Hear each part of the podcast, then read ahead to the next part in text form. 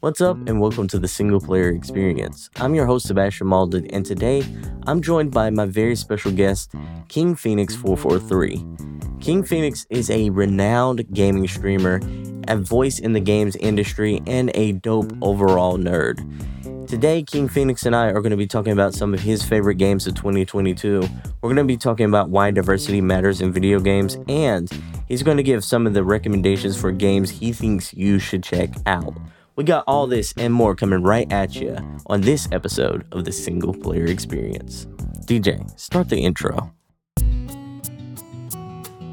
This is the Single Player Experience, the podcast that helps single player gamers manage their video game backlog. I'm your host, Sebastion Malden, and my main quest is to help you manage your ever growing video game backlog by letting you know which single player games are worth your time and money so that you can have the best single player experience. Now, without further ado, let's start the show. DJ, cut the beat. Ladies and gentlemen, boys and girls, like I said in the intro, we have a very special guest with us today. He's an insanely talented streamer. He is an Elgato partner. He is a just overall dope person that you should know in video games right now. Absolutely killing it. This is the one, the only Phoenix 443. Phoenix, how you doing?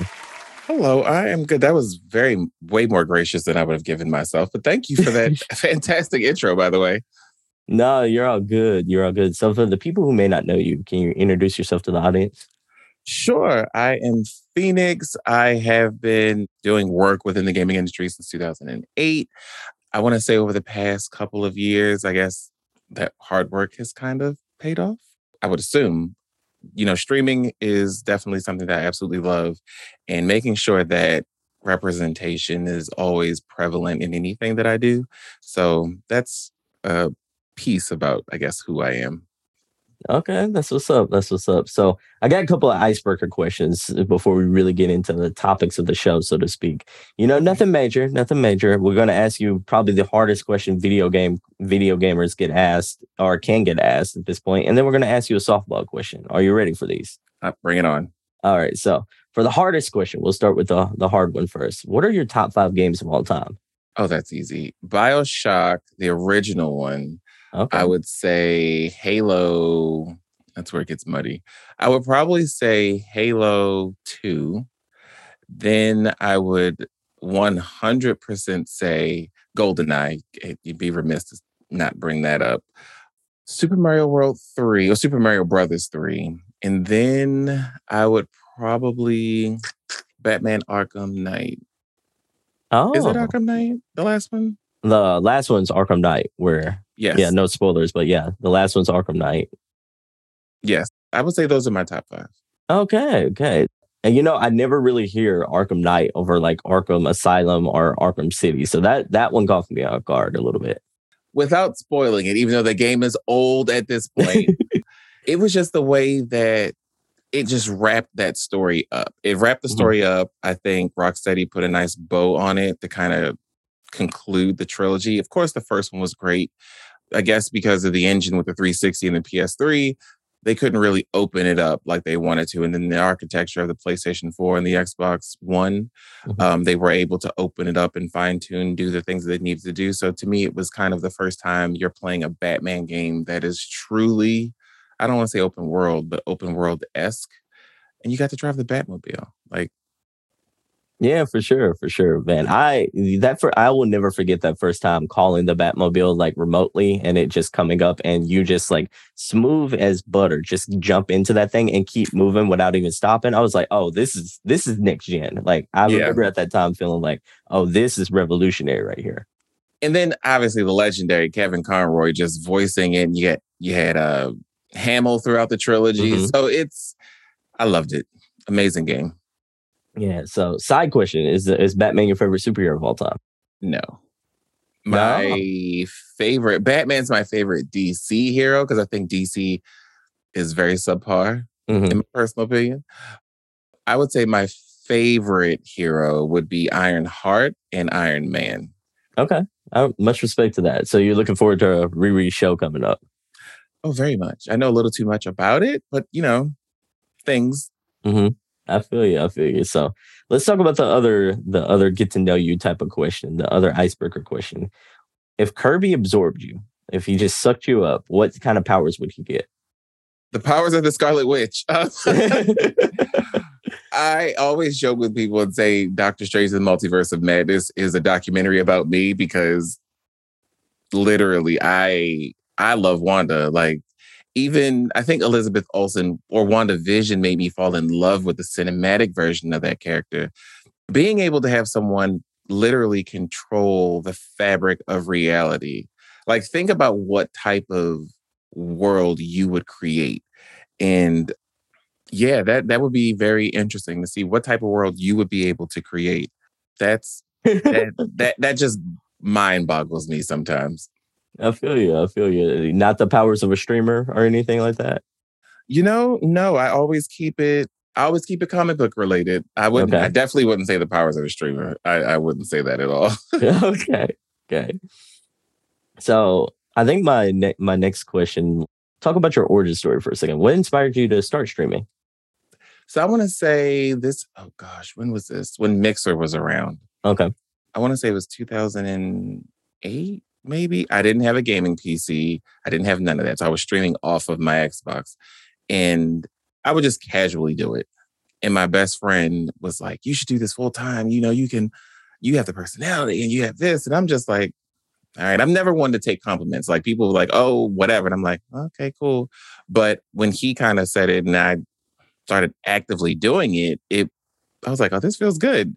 And then 20, 2019 or 2020, he, for my birthday, built me a gaming PC rig. And ever since then, it was game on. Like, I, I love getting in front of my community or anybody that wants to jump in the channel and just having fun. Like, the weird thing is, whenever we do subathons, and I probably shouldn't really say this part, but for every what five subs, we do a double shot of either tequila or bourbon on stream. Oh, okay.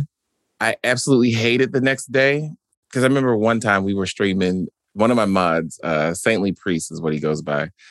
Uh, I want to say in the first five minutes, gifted like a hundred subs, and I'm like, "Oh wow!"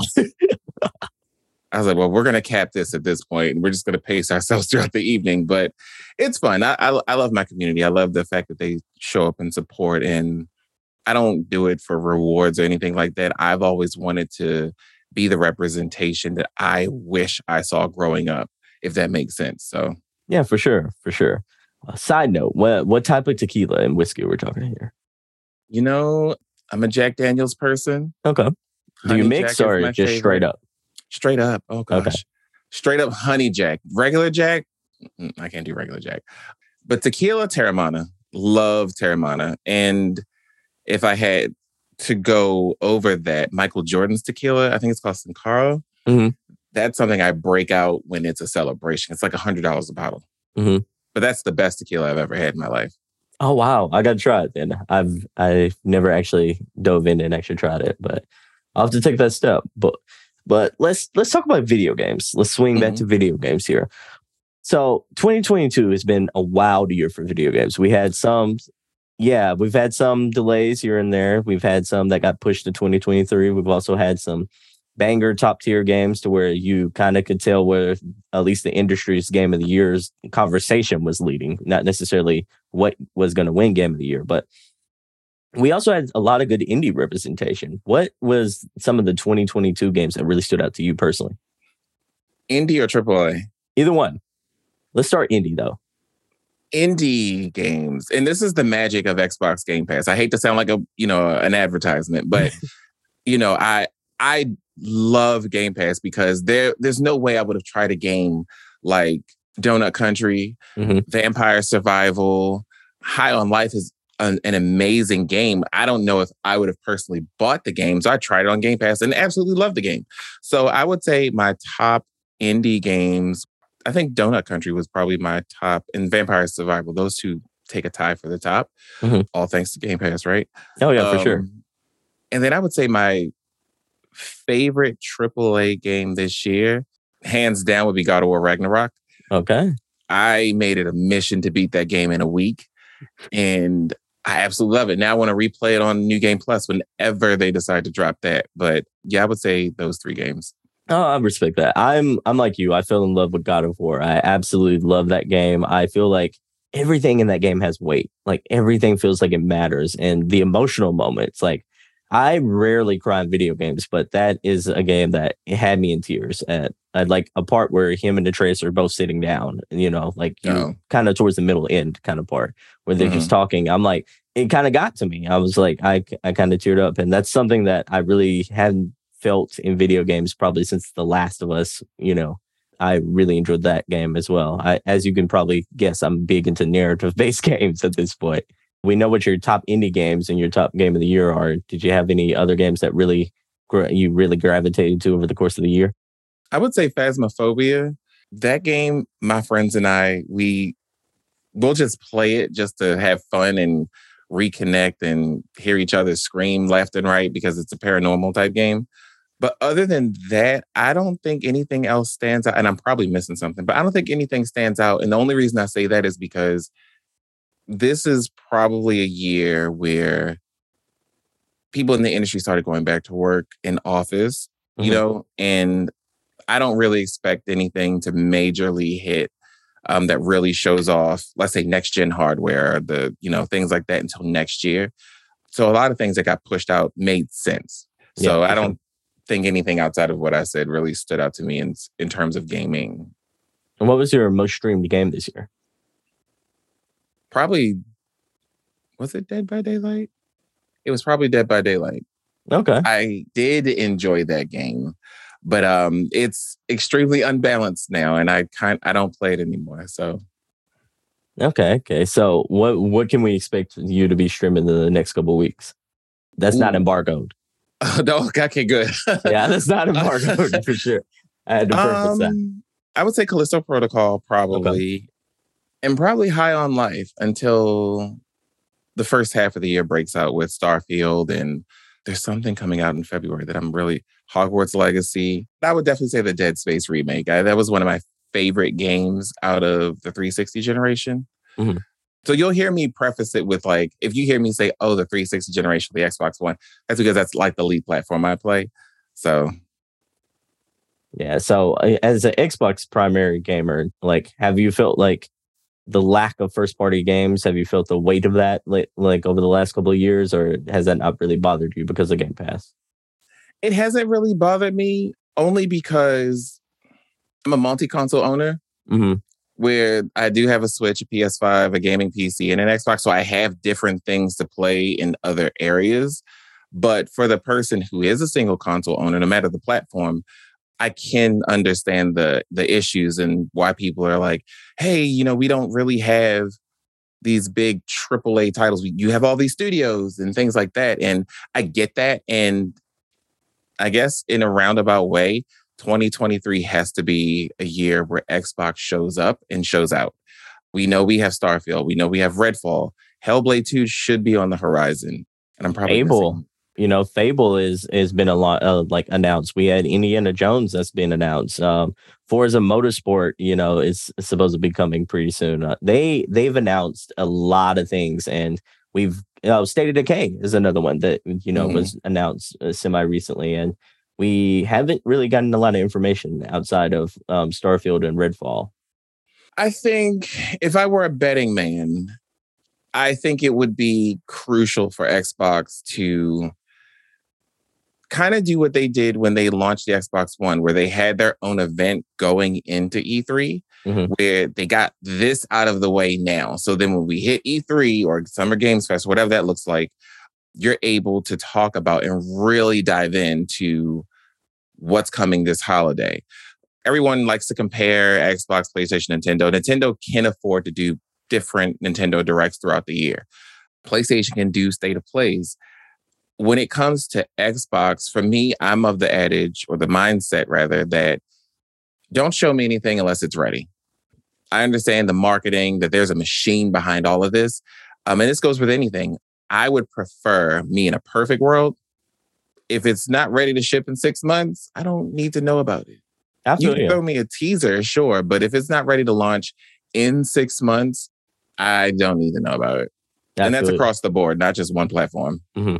I feel you. Like you were kind of alluding to earlier, though, this does kind of feel like a make or break year for Xbox in the sense that, you know, like a lot of people have been starving, absolutely starving for first party content outside of from Xbox Studios. And we haven't gotten that outside of Halo Infinite, which, you know, has its own set of issues right now. It's still a solid game. It just, mm-hmm. the content kind of feels like it hasn't been there with the season pass issue. And then you had Forza, um, Forza Horizon 5, which kind of felt like it was really coming strong out of the gate, but the, there's not really a lot of public chatter about that game now. So it really feels like, you know, like they need to come out of the gate swinging with Redfall and with Starfield, especially, especially Starfield, considering that's a Bethesda title and you have to kind of show off why you paid bill- a billion plus dollars for a studio like that, you know?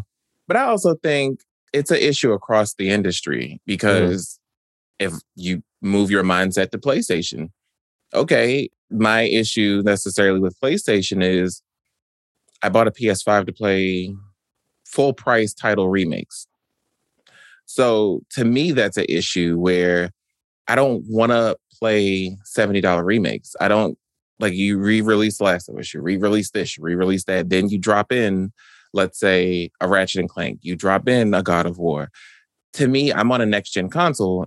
If again, perfect world, mm-hmm. I really wish Sony would have done, I guess, what Xbox did with smart delivery, where it's like you're still able to play your previous title games on new hardware without telling me I have to buy. pay. Mm-hmm. Right. Or PlayStation Plus Essentials, whatever that program is. Like to me, when I see it, and I could be ignorant, but when I see it, I see you charging me to play backwards compatible games. And if that's the case, then you can count me out. I'll just stay with regular PlayStation Plus and get the monthly free thing. Mm-hmm. But I think it's an issue across the industry where, yes, we do have God of War, and that's a fantastic game. We did get Ratchet and Clank. Spider Man's coming. Horizon um, Forbidden West. Wasn't a fan of that game. Oh wow! I absolutely hated that game.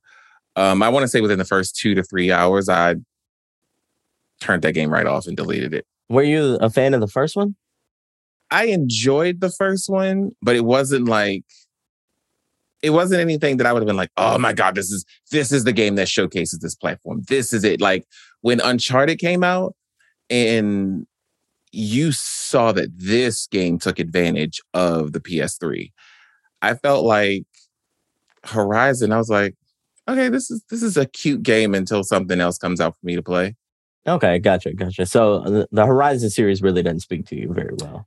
Not in the slightest, no. I gotcha, I gotcha. I can respect that. It's um you know, like I PlayStation has come out of the gate strong though. I mean, like you were saying that you had Ghost of Tsushima, you had um Ghost of Tsushima, you had Death Stranding, which for better or for worse, whether you like it or not, well, at least at least it was there. I personally didn't didn't connect with Death Stranding as much as a lot of people do, and I'd much prefer Kojima to go back and work on something more akin to Metal Gear Solid or something of that nature. But I digress. Perfect world, we're not in it. But but yeah, it's it's one of those things to where I, you know, I do think there is an issue with remaking older titles versus that smart delivery system that does seem very customer friendly, and that does seem very gamer friendly, and it does seem more consumer focused of like or money grubbing focused to where like, hey, we really want to just give you maybe like five new features, but we want to charge you for a completely new game. So I, I completely get the discourse for, for that. Yeah, I think, and I am such a fan of Shawn Layden, the former mm-hmm. CEO president of PlayStation. I think he had the right business mindset. And I look at, like, I love when you can chop down a business and think in the, the way that, let's say, that a Phil Spencer does or Sarah Bond or Shawn Layden for that matter. I absolutely love being able to say, oh, you know, this is, I think, what's good for business, or what Triple H used to say, what's best for business if you watch wrestling. All um, about the um, game and how you play it. right. So it's a very analytical mindset. And I feel like Jack Ryan to me is not gamer friendly. He's very business. What can we do to generate the most money? And there's nothing wrong with that per se. But when you have that mindset and you don't kind of marriage the two, it's kind of like you're setting yourself up for failure. That's just mm-hmm. my personal opinion. I gotcha. Gotcha. Do you feel like the way you kind of look at the way Sony has been doing things with the remakes, do you feel the same way about Nintendo where they basically remake the same kind of games from older generations and resell it for $60? The reason why I give Nintendo a break is because Nintendo, what they do flawlessly, they don't compete with Xbox and PlayStation. They know they have a crowd, mm-hmm. and their crowd every five to 10 years rotates. And what I mean by that is if there are children that were born at the start of the Switch generation, by the time the Switch generation ends, here's a new Nintendo console, they're going to want that. They've never played a Mario game before. They never played Mario 64 or Mario Sunshine. So they can repackage their games because they're not aiming at me and you, the consumer that's been here for a while.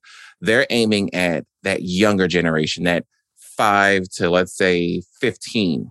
And that's what they just keep recycling because realistically, Nintendo's been selling us the same Zelda, Mario, Kirby game since they started getting into the console market. There's nothing that's changed outside of the 3D space and the technology, but they continuously sell us the same type of game. It could say Mario 2023 on it. There's going to be nothing different about that game. Like the recent one, which I'm not knocking them for, don't get me wrong. The recent one, the, I think what the biggest switch was, you threw a hat on someone's head. Mario Odyssey. Like that. That's it okay, you switch that up, but essentially it's still the same Mario game. You're jumping on the little mushroom, the Koopas. I don't know that. Koopas, thank you. You're jumping on the Koopa's head. You're hitting the golden box to get a coin. It's it's the same premise. The Mario game is still the same. So I don't hold them to a standard, and I don't think Nintendo is. How can I word this? I don't think Nintendo's putting themselves in a putting pressure on themselves to compete with a Halo, to compete with a God of War two different markets, two different ways of getting their products out. I, think that I think you're right in the mindset.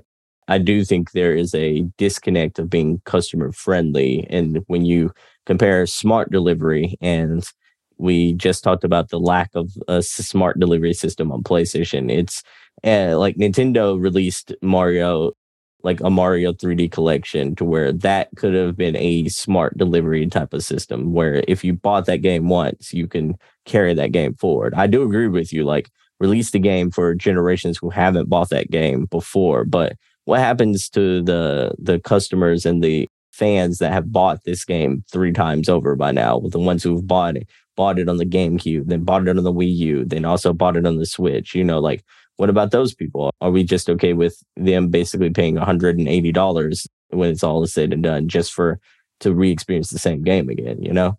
I completely agree. And I think for me, I kind of look at certain things where voting with your wallet, mm-hmm. consumers, mm-hmm. no matter what company, like if you look at Nintendo, Xbox, or Microsoft, Sony, you could even throw Apple in the mix.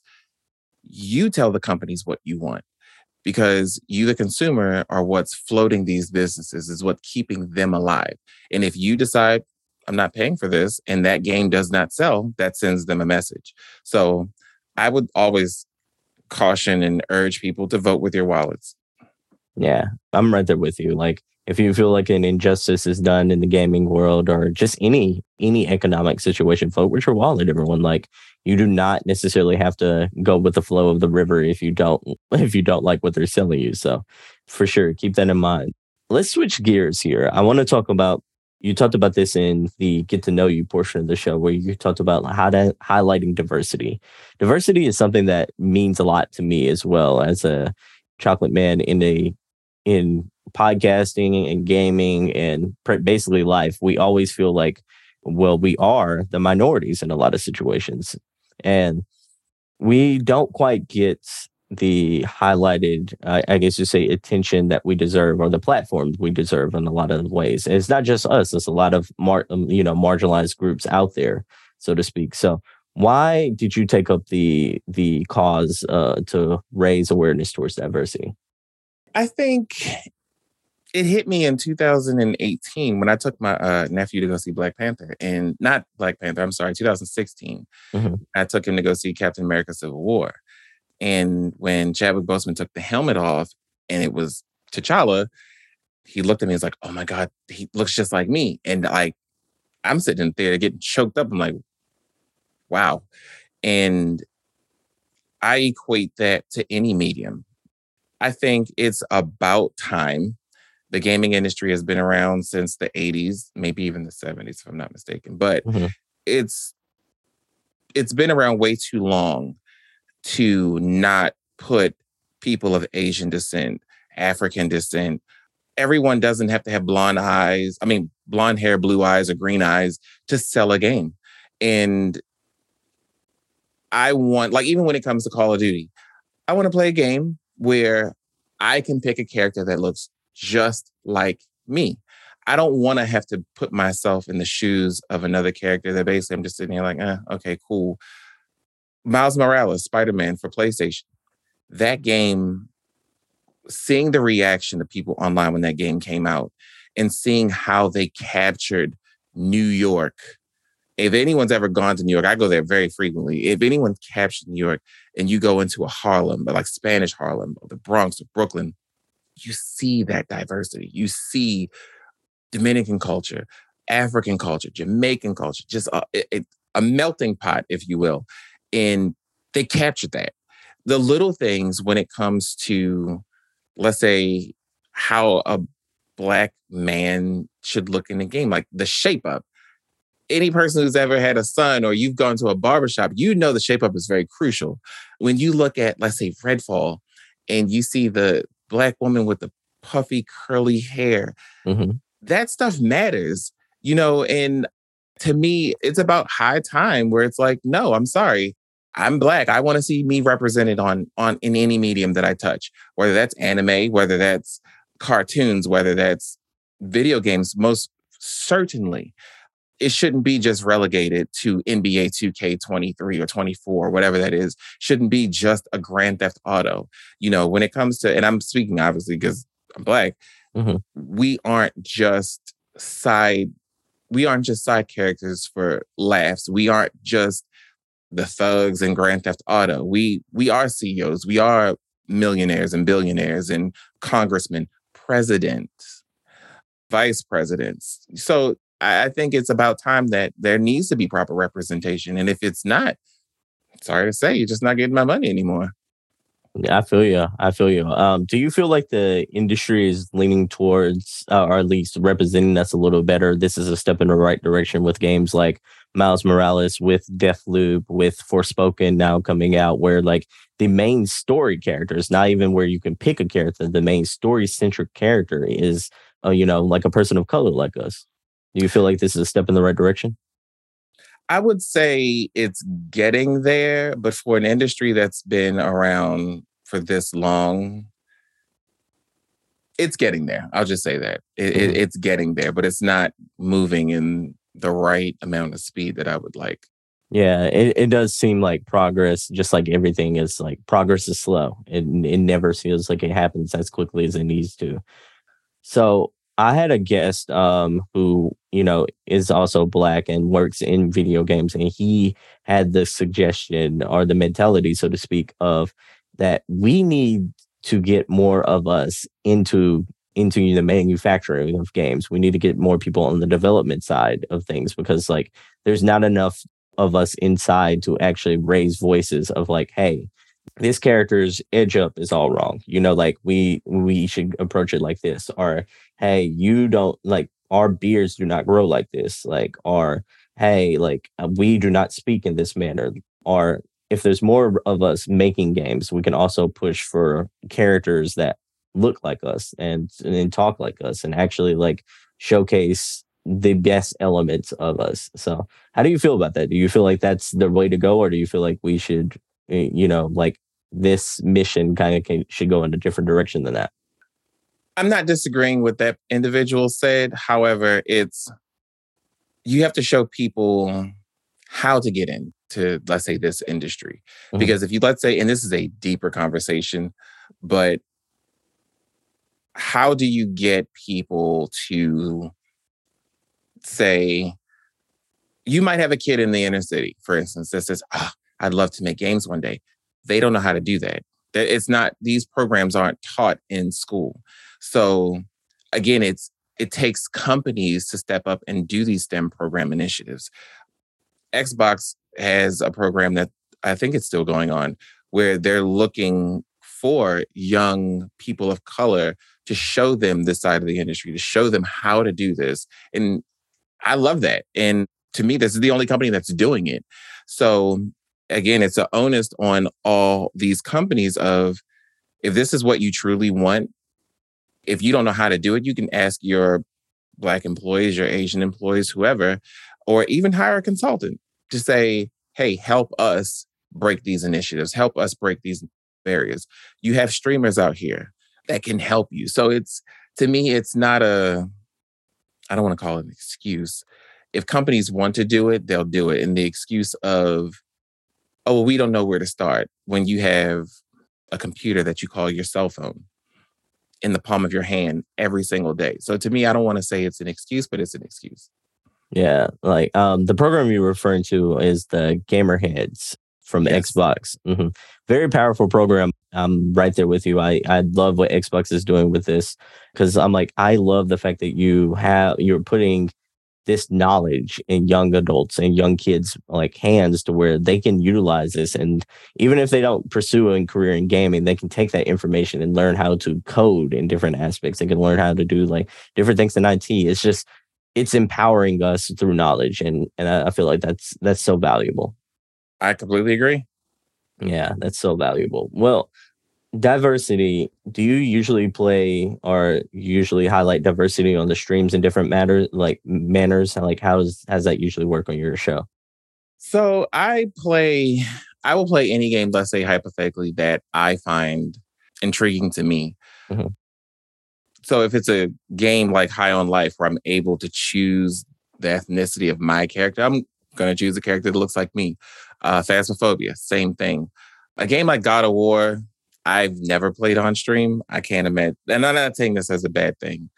It's just picking my PlayStation up, dragging it all the way downstairs, hooking it to my PC, and then taking it back upstairs. So I try to, in my streams, and then the streaming group that I'm with, Minnow, we do things throughout the year, probably like every month, that we highlight different people of color, streamers or content creators, or even people within the industry. So that's kind of our initiative as a group.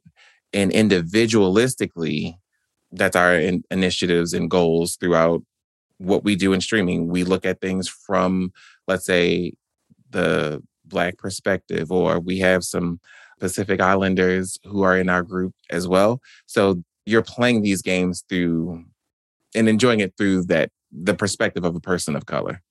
Yeah, that's dope. That's dope. So the group that you're in, um, like how frequently do y'all normally do these highlights, so to speak? Without going into detail about next year, uh, this year was um, all over the place. So we kind of did them quarterly. Next year, we're probably going to do them once a month. And then obviously for, let's say, Pride Month or, you know, Black History Month or the themes of every month, we're highlighting people of color throughout the months of the year. Oh, that's a, that's such a good idea. I like that. I really do. I want to talk about the games that you think other people should check out. So, what are some of the games? Yeah, what are some of the games that really speak to you that you want to shout out that you think people should check out? Ooh, you put me on the spot because I yeah. Really I would say Vampire Survivors. That's on Game uh-huh. Pass.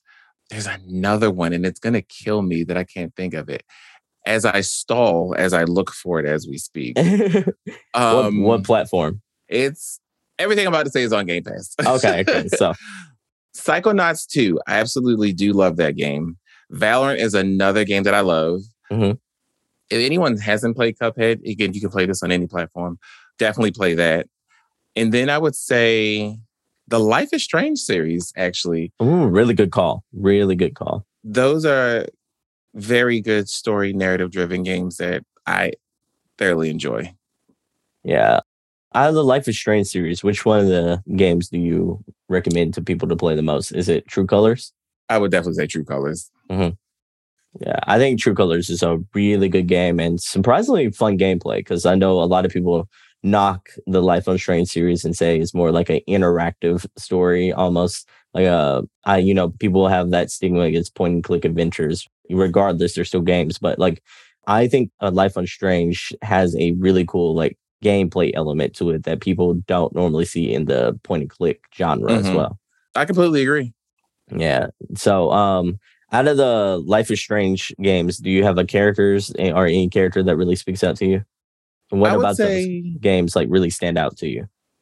I would say what stands out, and I don't necessarily say I, it's any one character. I think what stands out to me the most is the theme of it, where basically you are, it's communication. Mm-hmm. Like in the new game, it was one where the woman, I'm not going to spoil anything. Yeah, for sure. A tragic event had happened, and this woman that runs the flower shop, she suffers, I want to say it's Alzheimer's, I want to say. Yeah. Which, you know, she forgets a lot of things. And it's that theme of communication where the young girl in the beginning, it's been a minute since I played this game, so names are going to escape me. The young lady who is the main character goes out of our way to help her remember things. And to me, it's if every day we as humans do something to better somebody's lives and enrich their lives, something like that, it doesn't take much to help somebody out in their day. And she did not have to do that. So to me, it's that theme of communication. It's that theme of being a better person. And that's what drew me into it. No, that's good. That's good. So you're playing High on Life as well, which what, what really drew you into that game? Is it the comedic style or you're Rick and Morty fan or I'm a huge Rick different? and Morty fan. I haven't watched the new season yet, so don't kill me. Okay.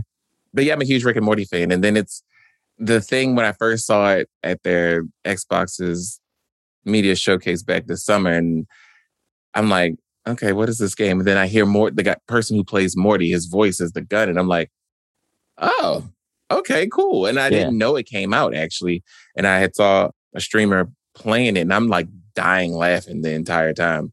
So I would definitely, I like, I absolutely love High on Life. Uh, yeah, Justin Roiland is the, the the name you were thinking of for the guy who plays Morty in the show, and also like a lot of the other characters in Rick and Morty and in High on Life. But like, mm-hmm. he is such a talented voice actor, but, but he's so recognizable. Like when you hear the the pistol, the the initial gun you play as, and you can just hear his voice. Like it's that Mortyism of his voice. But I'm playing the game right now as well. I'm probably about six hours into it. I think I've killed about five uh, five out of the eight bosses, so I'm progressing pretty steadily. I'm enjoying it. I do think like some of the I guess you could say some of the action and the waves that they throw at you gets a little repetitive, especially mm-hmm. like the it's kind of a loop that they repeat over and over again where you basically like you go to an area, you mow down like four or five waves of different enemy of like the same six type of enemies, and you kind of like you might have a mid tier boss that you kind of play against, or you might just have a straight up boss. But mm-hmm. I think the gameplay of like the gameplay combat elements is actually its weakest aspect. What I do think is the strongest aspect is the storytelling, the world building, and some of the and the characters. You know, the characters are really good in this game. Oh, absolutely. I completely agree. And I'm only on the second boss, so mm-hmm. yeah. So um second boss so far. Yeah. How do you like the the dialogue between you and your weapons? It's interesting because that as I try to remain professional as possible, a lot of the dialogue is uh kind of how me and my friends joke with each other in mm-hmm. a lot of different ways. So I'm like, okay, I'm accustomed to this. But then it's interesting. I, I, will say that. And it's the dialogue that I would expect from the creators of Solar Opposites and Rick and Morty. So it's right on brand for them. Yeah. I'm gonna tell you, like the the knife when you first get the knife, kind of really surprised me. I I was not expecting that type of character in this game. Oh yeah, I, I, wasn't expecting that either. And he like when you grab the knife and just mm-hmm. how bloodthirsty he is. But it makes sense because when you grab a combat knife, Mm-hmm. A combat knife is meant to kill. So yeah. it, it makes sense when you really think about it. Yeah, for sure, for sure. I I'm loving the game. I I don't think it's quite like God of War or or Elden Ring level by no means, but I do think it's a fun experience. I'm having a good time with it, and you know, for lack of better of, like I love the way that it just feels like a Rick and Morty episode. Like this feels like you know that I think it's a couple episodes they have on Rick and Morty where they call it like was it interdimensional cable where like oh yeah they, yeah where they watch like just random things that are going on in the universe. This feels like an episode of like the interdimensional cable that rick and morty would be watching. And, i completely agree. Yeah and i don't know it feels like they mixed uh we mentioned ratchet and clank earlier. It feels like they mix Ratchet and Clank's like gunplay, and you'll see as you progress later when you get different guns in the game. Like it feels like Ratchet and Clank mixed in with like Doom, which is on Game Pass, by the way. People, you should check out Doom. And it feels like those games were kind of mixed in together. And then you threw like Rick and Morty's like world building and, and like comedic elements on top of that mixture. And this is what you got as a result. Oh, I completely agree with that. Yeah, for sure. For sure. So, Callisto Protocol is another game you're currently playing right now. What's the initial thoughts for that game? Because I went into that a little. I I came out of that a little mixed. I don't like the combat at all. Um, the same, same here. If I'm not mistaken, I could be 100 percent wrong. I believe the creator of the original Dead Space is yeah, on this. Yeah, uh, some of the team from Dead Space made this game. So while I'm not expecting a copy and paste of combat, I expected better than what I received. So for lack of better terms, the story is still the story is what's keeping me. I'll say that. Mm-hmm. I, am right there with you. Like, I'm not a horror fan myself. I'm a pretty much a chicken boy. So when it comes to horror stuff, but I do admit, like, I love sci-fi, and this feels like good sci-fi. But the combat and the stiffness of the movements and the melee are really kind of turning me off here. I don't like. I don't like that this game feels like Punch Out. It feels like a boxing game to where where the where your top is completely the part where you're doing the dodging and your legs kind of feel like they're stuck in one place so to speak while you're dodging. So it kind of feels like punch out. It kind of feels like a lesser tier version of fight night like round three where you're trying to like dodge at the correct moment to slow down time to hit a melee attack. It feels like a mixture of like a combat element that was put into the wrong genre of video games. I, I, Hundred percent. I, I don't even have anything else to add to that. I'm right there with you. Yeah. So, do you think you're going to finish this game? Probably not. Oh, okay. yeah, but probably not. This is probably going to be a game where I'm like, eh, if there's a lull in between something, I'll re-download it, but probably not. No. So, is there is this the your most disappointing game of the year for 2022? I would say yeah. I definitely probably would. I mean, I didn't have much weight in it to begin with. I just said, mm-hmm. oh, this is gonna remind me of Dead Space, and uh, and it didn't. So I wouldn't say it's the most disappointing, and I can't even think of what the most disappointing game this year for me. Saints Row, Gotham Knights, any of those? You hit it right on the head. yes, uh, we're vibing here. We're vibing here. You know, as a person who enjoyed the Grand Theft Auto games back in the day and really enjoyed what Saints Row brought to the table as a good alternative to those, I was pretty disappointed with those games. That the newest iteration, the 2022 reboot. Did you feel the same way? I was never a fan of Saint Row to begin with because I was always a Grand Theft Auto person, so I didn't mm-hmm. really have thought process going into it. So I was my expectations were on the floor, and then when I played it, it pushed me through the floor where I was like, oh, okay, well, this was a waste. So, yeah. And as a Batman fan, him being like your favorite DC character, how'd you feel about Gotham Knights? Gotham Knights was, I think, not even so much, let's say Batman's my favorite DC character. When you come off of the Arkham trilogy and you you're marketing it in a way where it's kind of bridging off of that and then you get it and it's like what is this? Like, I would have hate to be in WB Montreal's shoes because you had to compete against Rocksteady. And I mm-hmm. think that's very unfair. But the game just wasn't enjoyable. Like, I remember just playing with friends and I'm like, all right, let's just level up these characters as high as they can go so we could just skip straight to the end of the game. Because at this point, I was just like, I just want to beat it so I can delete off my Xbox. And that's literally where I was. Where I just said I just wanted to delete it. And that's I finished the game on Monday and couldn't wait to get that off my hard drive. Uh, I understand completely. Let's talk about you being an Xbox gamer real quick before we get to the the latter parts of the show. You primarily play games on eh, you know your Xbox and PC for the most part, right? Yes. Yeah. So what which type of Xbox did you do you have currently? The Series X. Series X. So did you get it at launch or have you? Is this a recent buy? Okay. I got it at. I got two of them at launch. And it was so weird because I remember they're like, oh, it goes on sale at 10 a.m. And I'm like, cool. And I went to the games and I don't like that store, but I went to GameStop and I was in line and they're like, oh, they only have Series S's left. And I'm like, I'm not getting that. And mind you, don't get me wrong, the Series S is the best, is literally the best value in gaming. Only reason I didn't want that was because I have an OLED TV.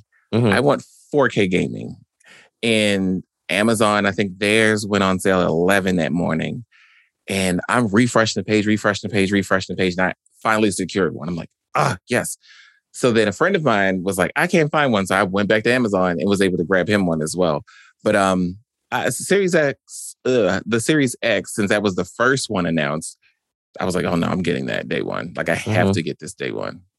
So you so since you got it at launch, you've had two years with this console. Like I also got mine very close to launch for the Series X as well. How do you feel about two years later? Two years later, is there room to grow? Yes, absolutely. Am I blind in the fact that the gaming industry is still shifting out of the pandemic? No, I'm not blind to that at all. So, have I been able to give these companies grace? Absolutely. Because I mean, it was a shift from, let's say, going to a campus, let's say at Microsoft or wherever you, you work, and you have crazy internet speeds because that's what the business pays for, versus going home to work and you don't have those internet speeds. So I think to me, I have been able to give grace to say, okay, you know, two years in, it's it's been okay. But I do think 2023 and beyond, I'd like to see fruits of the labors of the acquisitions that Microsoft has made. That's what I would like to see. Okay. So, Phoenix, I got to ask if you, you know, if Sarah Bond and Uncle Phil came to you and were like, "Hey, we're gonna make whatever game you you want us to you make. We want to hear your suggestion for the next big Xbox game, Xbox exclusive. What game would you pitch to them?" It wouldn't even, let's say, be a big game. I know exactly the game that I would uh, have them go with. Give me a Viva Pinata. What you want a, a reboot or a sequel? What what are we talking about? Here? You can give me a full on reboot, or or I think it's high time Banjo Kazooie comes back. Okay, okay. The return of the banjo. Return of the banjo. So I, I'm right there with you. I think I think it's time to for Xbox to flex their muscles and give us some more platformers and give us some more mascots, mascot representation. We need that. You know, PlayStation has that. Uh, you know, God knows Nintendo has that in spades. We need Xbox to show up with some some mascot representation there. So I'm right I completely agree. I completely agree. Yeah. So Viva Pinata or Banjo Kazooie. I like those. I like those. So Phoenix, you know, we've reached the the most dire part of the show so far. Like this is the part that makes or break people. We've had to call the paramedics in for a couple of people because the the, the stress, the magnitude of this moment got to be too much for them. And you know, this this moment kind of really defines who you are as a person. You know, whether you come out of this as a, a god like Kratos or as a chicken that you might stomp on in Banjo Kazooie. So, are you ready for this moment? I am, and I see you're representing the House of Slytherin. So, gotta represent, gotta represent. Get over here. So, coincidentally, you know, it's funny that you mentioned that because it is time for our segment. So, do you think you're a pro nerd? We'll see. and in this segment, we have, for those of you who've never listened to the show before, this is the segment of the show where we have our Pro Nerd Report trivia section where we test our guest mantle, where we see if they earn the mantle of Pro Nerd as it stands right now, the record is that we've crowned only one pro nerd where he is, or that person has answered all five questions correctly. You know, before that, our record was tied for multiple people with three questions that they were able to answer correctly. The rules goes as follows. You, as the guest, will be asked different questions within different realms of nerddom um, and geekdom. We have question. Each question will be in a different area, a different area of expertise. You might get some in Harry Potter, Star Trek, Lord of the Rings, etc., etc. You you only get a short amount of time. We don't time you because I feel like that's rude and I don't want to rush people. Th- People think at certain times, but you can't take all day on these questions. And we, you know, we have an honor system here. We live by the code of honor, or else, you know, we we do have a boogeyman on foul that will come to your house and drag you into the street and force you to eat raisin cookies. So, you know, we we trust our guests will not cheat on this contest. Everyone's pretty honorable on this show. So, all that said, and you you quoted him earlier as the game once said, "Are you ready?" Of course. All right. So, our first question, our first question is in the realm of Harry Potter. Oh God. Okay. My dear sir, how familiar are you with the IP known as Harry Potter? On a scale of one to ten, I'm at a three and a half. Oh, that's not too bad. That's not too bad.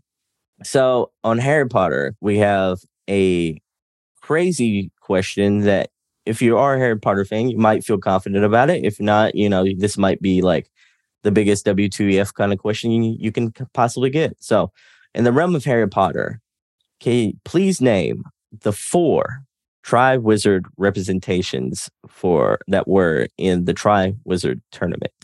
I cannot. Wait, it, I know. Okay, hold on. The uh, hmm. You talking about the actual people that did the? the one the the members the four people who participated in the tri wizard tournament Cedric, what is that man's last name? Mm-mm-mm. No, no no so far i mean i'm i'm not gonna tell you if you got it right right now but yeah like you're on the right track i will tell you that Cedric Deep Deep something. I just know his first name is Cedric. okay Um, Harry Potter. okay It was the goodness the the girls who walk and then they do that uh, thing and the butterflies come up. All I know is those two. That's it. So no, I don't know.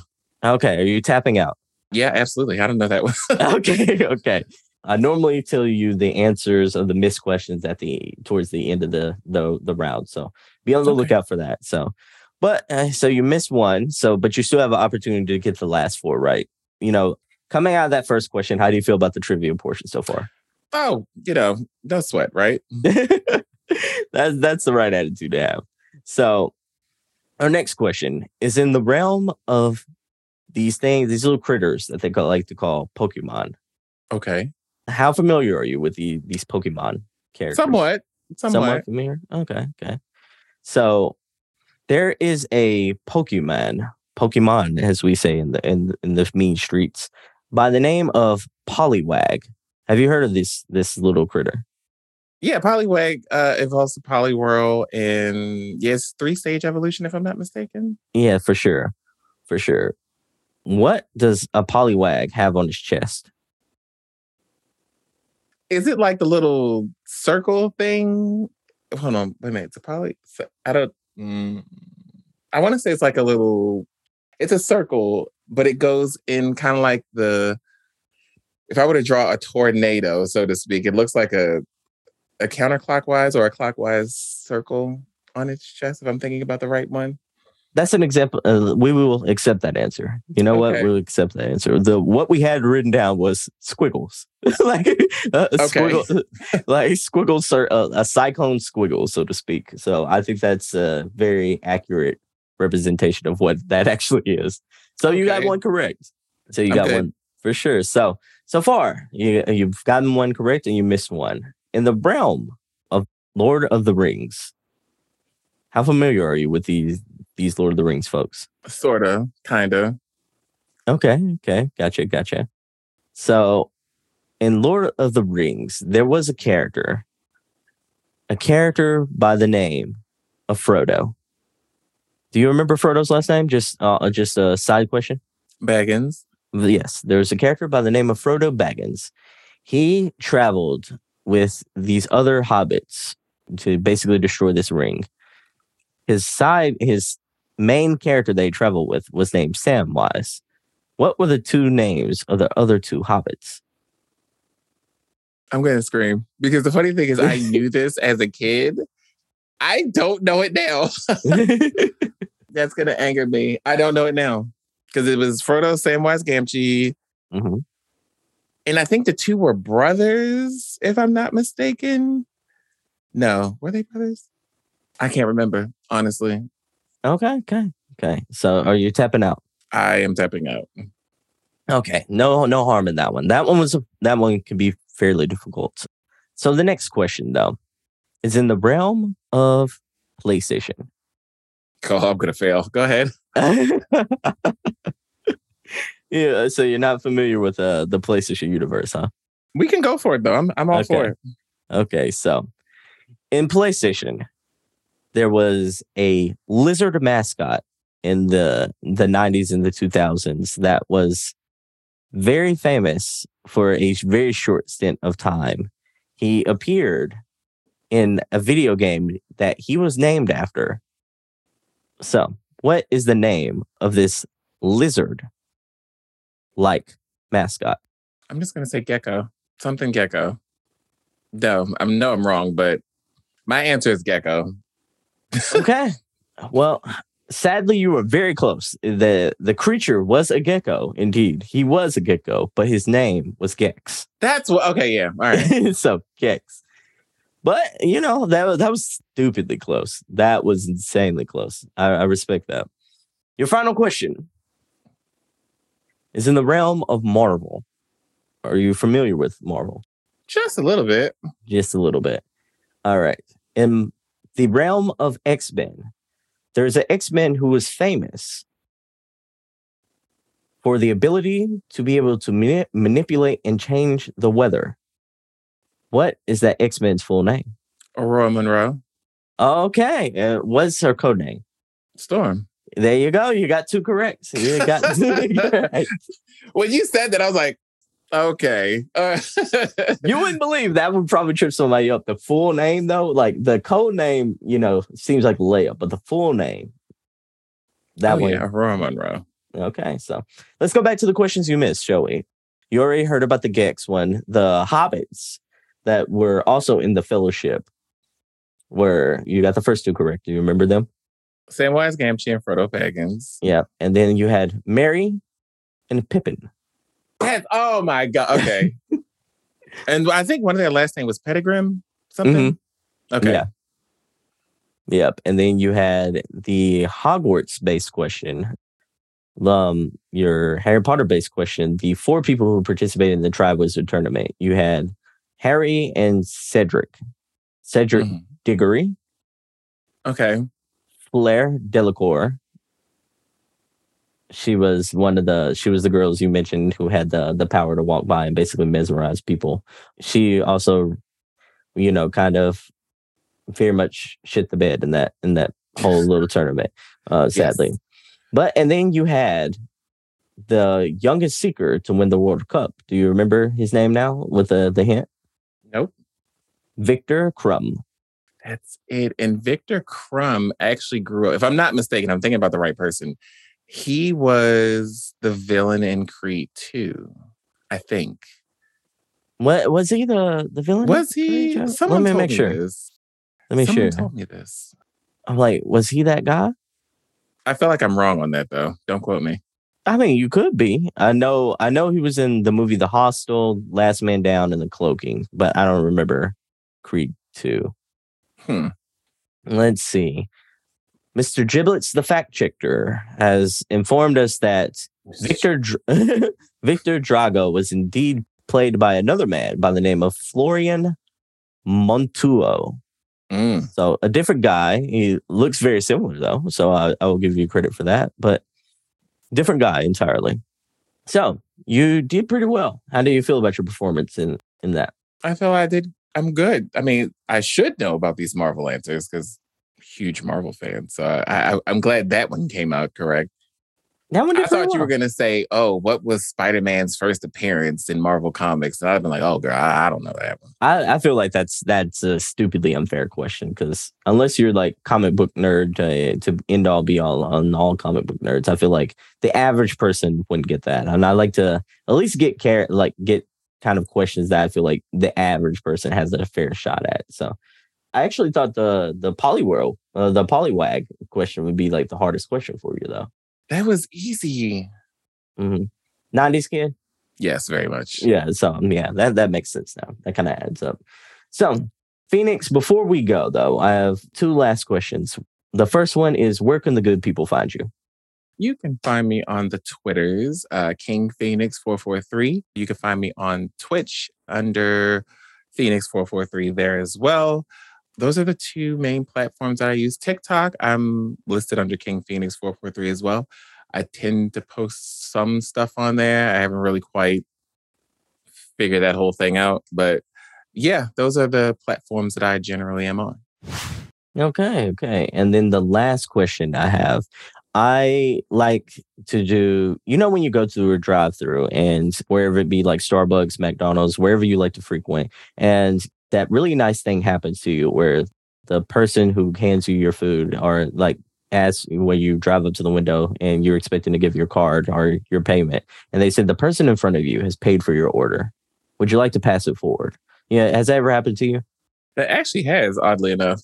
Yeah, so I like to do that something similar on this show to where you as a guest have a, have a platform right now and I'd like you to pass on the goodness that you possibly can to our listeners. So what piece of information like advice, motivational speech or even just a quote that would you like to pass on to the listeners to just give them a piece of goodwill? I would say the same thing that Danny Pena at Gamertag Radio and Paris Lilly who are good friends of mine, had told me when I first started this journey into the gaming industry almost 20 years ago at this point. If you want to get into podcasting, reviewing, or covering the, the industry as a whole, do it because it's fun. Do it because it's something that you want to do. Don't do it because you want codes and you want to do, you know, for free stuff don't do it for that. Once you make your mind up that you're doing this for fun, all of the E3s, the early access stuff that will come. It, it may take time. It could be 10 years down the road that you're still, you know, knocking on doors. You're going to hear a million no's before you get that one yes. Someone will take a chance on you. But if you're doing it for the wrong reasons, literally it will be it will be known. And the industry is very small. So I would say, again, if you want to do a podcast or you want to be a Twitch streamer or a YouTube reviewer, do it because you want to do it. Everything else will fall into place at the time it's supposed to fall into place. That makes sense. So, what other pieces of advice would you just give the average man who who doesn't just want to be a, a big streamer or a you know reviewer? What's uh, the the Phoenix advice there? I would say this is everyday advice. Live in the moment tomorrow has its own issues. Yesterday's issues have already passed. Live in the moment, be present with yourself every day. And that's something that I'm going through as we speak, because I'm a Virgo and we tend to worry about everything under the moon. You're a badass and you're awesome at anything that you touch your hands on. So just live in the moment and allow things to play out. That's a sweet message. My last final question. As we're recording this, you know, it's almost Christmas time, everyone. So, you know, if you hear this after Christmas, this is why I'm asking this question. Maybe you can relate to it after you hear listen. So, Phoenix, what's going to be the the entrees and the main dishes around the Christmas dinner this year? Oh God, see, I love to cook. So, mojo chicken, yellow rice, uh, red beans and rice. I don't do black eyed peas until New Year's. I would say collard greens. Yeah, that's a New Year's thing. Um, collard greens, sweet potatoes. I am tr- attempting to make jollof rice, and if no one knows what that is, it's a type of rice dish that comes from uh, Nigeria, if I'm not mistaken. Mm-hmm. Um, so I would say those are the dishes, and honey jack. Okay, okay. If if someone was invited to your your house for for Christmas dinner, what is the on the approved list for them to bring? And I tell everybody I'll cook. I am a huge proponent of I don't eat everybody's cooking. So okay. just bring a bottle. Just, just bring, bring a, bottle. a, bottle. Okay, okay, okay. Gotcha. Keep the party going.